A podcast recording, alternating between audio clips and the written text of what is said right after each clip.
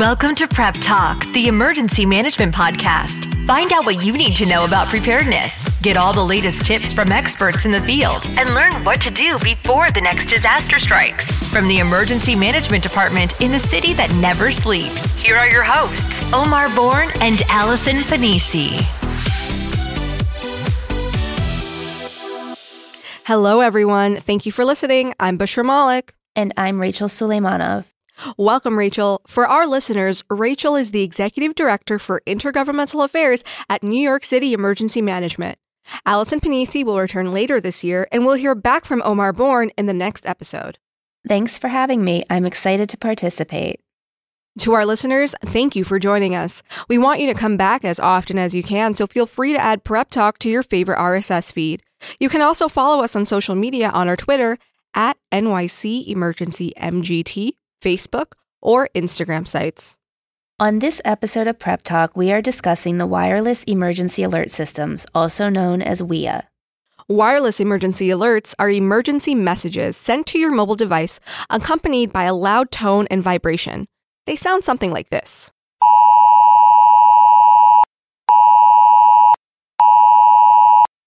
The Federal Communications Commission, or FCC, and Federal Emergency Management Agency FEMA, in conjunction with mobile phone companies, are making improvements to the emergency messaging system. We have two special guests here to discuss what these new updates are and what they will mean for you. But before we dive in, it's time to give our listeners the latest hot topics in the emergency management field. Here's your Prep Talk Situation Report. This is the Situation Report. Let's get started. The Federal Communications Commission reiterated that major phone carriers implement a standardized caller ID authentication network by the end of the year. A move that would aid in combating both scammers and the number of robocalls plaguing people's phones. According to YouMail, a software company that blocks robocalls, nearly 48 billion robocalls were made nationally in 2018, a roughly 19 billion increase from two years prior the FCC took a major step towards limiting these calls by voting to allow service providers to block unwanted calls by default, so long as customers have the option to opt out of the service.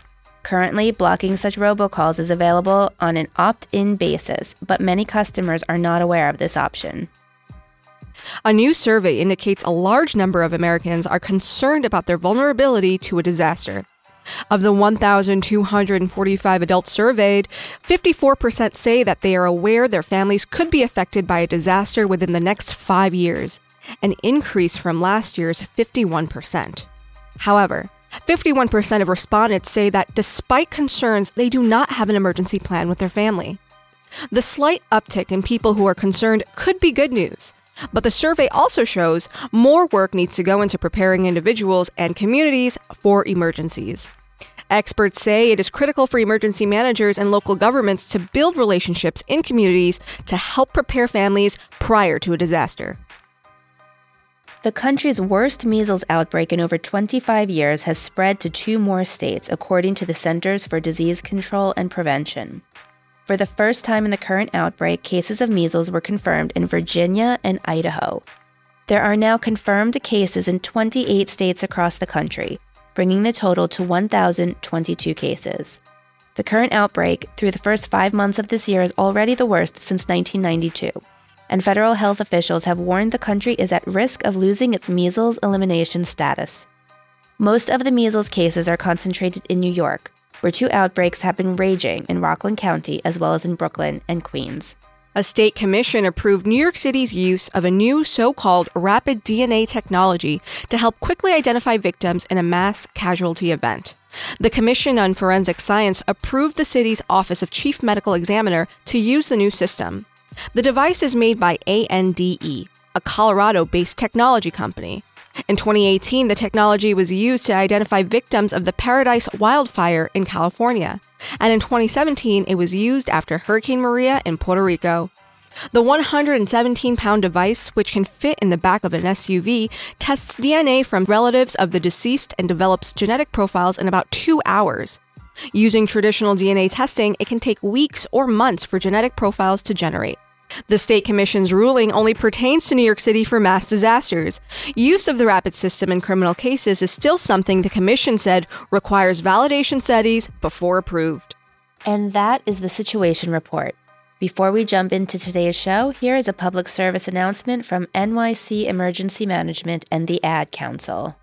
Open calendar. What's my schedule looking like? Next Thursday, you will be caught in an emergency flash flood between Park and First Street. What? No, no, that, that doesn't work. I'm, I'm busy then. Decline. De- decline. Disasters don't plan ahead, but you can. It starts with talking to your loved ones about making an emergency plan. So don't wait, communicate. Get started today at nyc.gov slash readyny or call 311. Brought to you by New York City Emergency Management and the Ad Council. You're listening to Prep Talk, the Emergency Management Podcast. You're listening to Prep Talk, and we are back. As we mentioned earlier, we are talking about improvements to the wireless emergency alert system. Here to tell us more are Lisa Fowlkes, the Bureau Chief of the FCC's Public Safety and Homeland Security Bureau, and Benjamin Krakauer, Assistant Commissioner of Strategy and Program Development and New York City Emergency Management. I thank you both for joining the show. Thanks. Thank you. Chief Fowlkes, can you please give our listeners an overview of the FCC and its mission? The Federal Communications Commission is an independent federal government agency that reports to Congress. Its mission is to oversee communications, whether that be radio broadcast, mobile communications, your landline communications, or satellite. One of the big priorities for the FCC is ensuring reliable and resilient communication systems that will ensure that when the public is in need of emergency assistance, then they dial 911, they're able to reach someone. Is also to ensure that the public receives timely and accurate emergency alerts. And what's your role at the FCC? I'm the chief of the Public Safety and Homeland Security Bureau. My bureau oversees emergency alerting that are based on communications platforms, 911, reliability and security of communications networks. We also lead the FCC's emergency response when there's a disaster. So, Ben, uh, for our listeners, what is a wireless emergency alert and how does it work? And you know, can you give us some examples of emergencies or incidents that have called for its usage? Sure, Bushra. So, a wireless emergency alert is a very powerful tool that allows authorized parties like New York City Emergency Management to send urgent messages to cell phones within a particular geographic area. The messages have a very similar look and feel to that of a regular text message, but when they're delivered, they come with a loud attention tone and a vibration cadence to get your attention. Uh, we messages are delivered via a special channel, so it's not susceptible to the network congestion that we see on some cell phone networks during peak times, like during emergencies. And one of the most powerful elements of WEA is that it's an opt out system. So most cell phones today have it built in. And unless you go in and opt out uh, from your phone settings, which we strongly recommend against, you're going to get that message when, when we send it. As far as using the system, in New York, we've used it 10 times uh, since it became available in 2012. Three of those times were during Hurricane Sandy, uh, two of them were for blizzards when the mayor issued a travel ban. Three were issued for the Chelsea bombing. And then most recently, we issued two of them for a suspicious package near the Time Warner Center in uh, Manhattan. That's really interesting. And I think it's really incredible that now it comes with our phones. So hopefully, most people choose not to opt out of it. Ben, other than emergency management, who else can provide these alerts in New York City? Certainly, New York City Emergency Management, the National Center for Missing and Exploited Children for Amber Alerts, the Port Authority of New York and New Jersey for their facilities, the National Weather Service, who's probably the the largest user nationally of wireless emergency alerts. So whenever there is a flash flood warning or a tornado warning, uh, they can also issue the messages. Chief Fowlkes, what is the FCC's role in the WEA system? The FCC writes the technical rules that apply to the mobile carriers. Some of the rules, for example, cover things such as geographic targeting, how specific the alert, how specifically targeted the alert needs to be to someone's location. Um, recently, we also adopted some improvements that required that um, mobile devices accept an alert with a URL. So when an alert management agency or another alert originator wants to send an alert, they can add a link so that the consumer can receive additional information. How will subscribers know if their carriers offer WEAs? So if you're a subscriber on one of the the major national networks, you're and you have a device that's been manufactured since 2012, chances are it works. But most manufacturers put a little message on on the box that says um, uh, that it's wireless emergency alert equipped. And recently, the FCC also adopted rules, and the chief can let us know if they are in effect yet or if they're coming going to be in effect. That requires disclosure at the point of sale uh, if you're going to be purchasing a device or purchasing a device on a network that does not uh, support WEA. Those rules will be in effect later this year. Okay.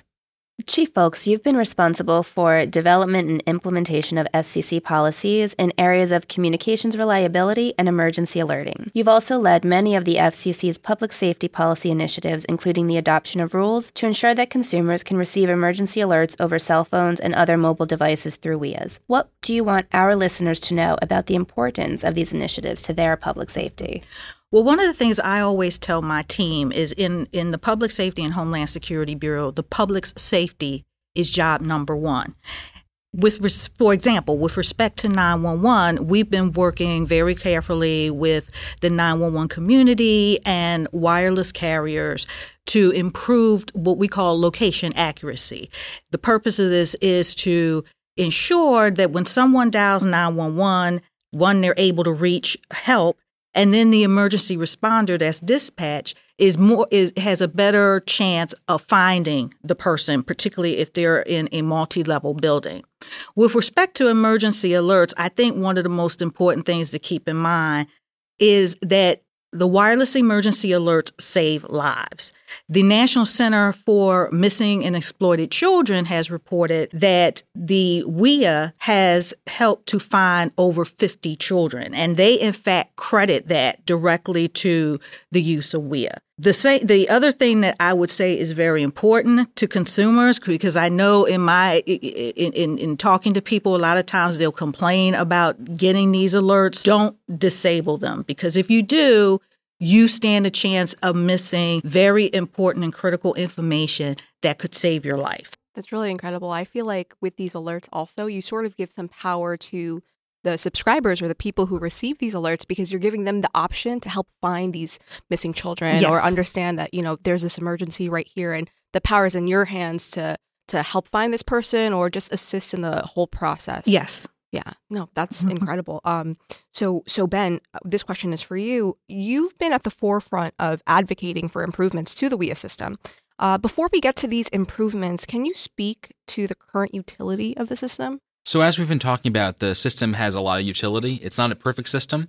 Uh, it's just one tool in our emergency alerting toolbox. But today we can deliver 90 characters of English text.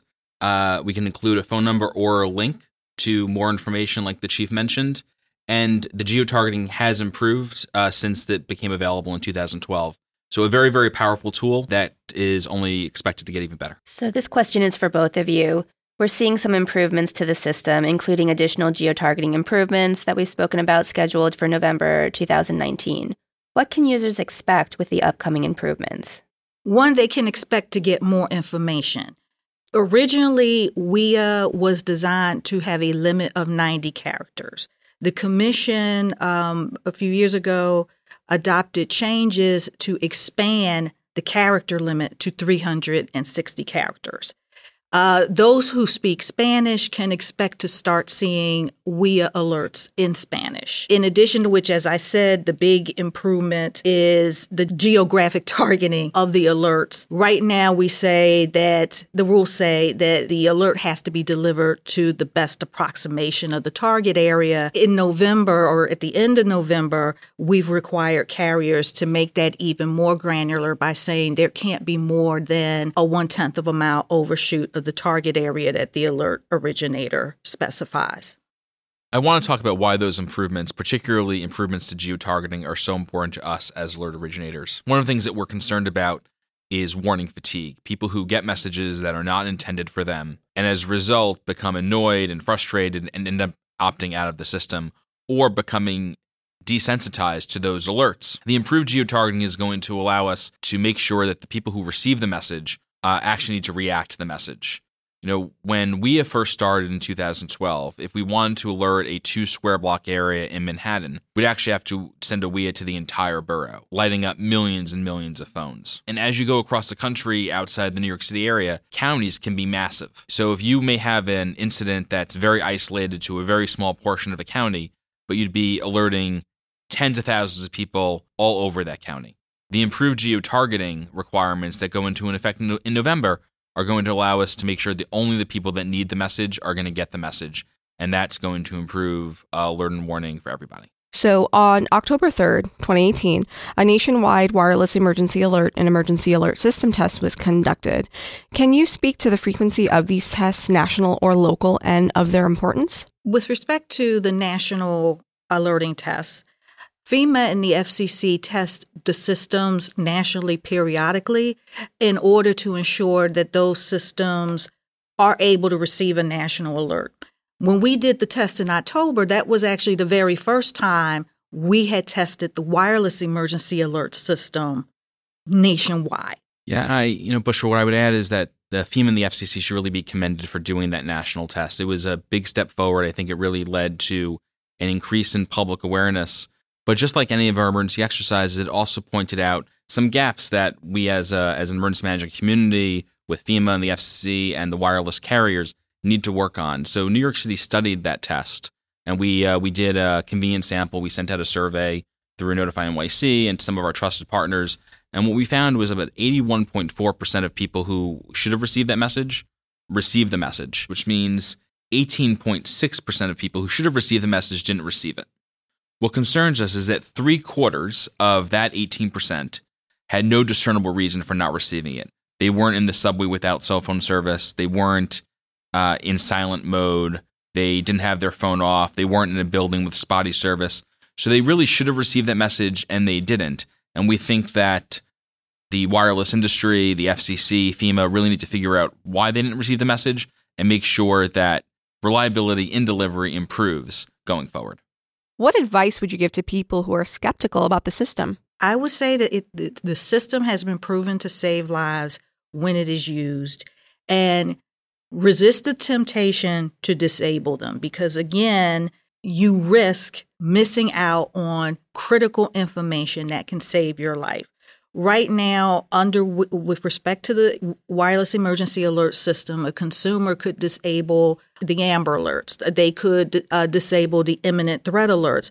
Well guess what? The imminent threat alerts are typically the alerts that you would get from emergency management or first responders at the state and local level. And guess what? Again that's where most of your those are the people that are going to issue most of your alerts. I would agree with uh, the chief wholeheartedly. And what i would add is beyond the technology you know public safety emergency management are very invested in the system and very invested in making sure that it's not overused and that the messages are appropriately crafted and sent at appropriate times. So when when that phone rings there's a lot of work that's happening on the back end a lot of thought that goes into uh, what that message says how that message is delivered who we're sending the message to, what time we're sending it, uh, that we really need people to pay attention. It's not something that we that we take very lightly. If you don't know, now you know. You're listening to Prep Talk, the emergency management podcast. It's time for Prep Talk Rapid Response. So it is rapid response time, and if you're a first time listener, it's simple. Bushra and I will ask our guests a few questions and they will give the first answer that comes to mind. Let's get into it. Chief, let's start with you. What is one emergency item you cannot live without? My mobile device. My mobile device. yep, ditto. Yeah, same, same. What is your favorite TV show or movie? Uh, ben, we'll start with you. Uh, the West Wing. Quick response. I'm a Trekkie who loves Law and Order Special Victims Unit and New Amsterdam. Um, Chief, in your life, who has inspired you the most? My paternal grandfather, who was a retired detective with the Philadelphia Police Department. My father. And this is our final question. Sum up the work you do in one word. We'll start with you, Chief. Safety. Busy. we can attest to yes. that. Agreed. But um, you know, this has really been an incredible episode. I think it's really informative, and I think it's great for our listeners to understand the how important this work is that we do, and that make it, we make sure that they don't opt out of these these wireless emergency alerts. So thank you so much to Ben, and thank you again, Chief Fowlkes, for coming in and speaking with us today. My pleasure. Thanks, Thank you. Bushra. Thank you so much. It's been a pleasure. That's this episode of Prep Talk. If you like what you heard, you can listen anytime online or through your favorite RSS feed. Until next time, stay safe and prepared.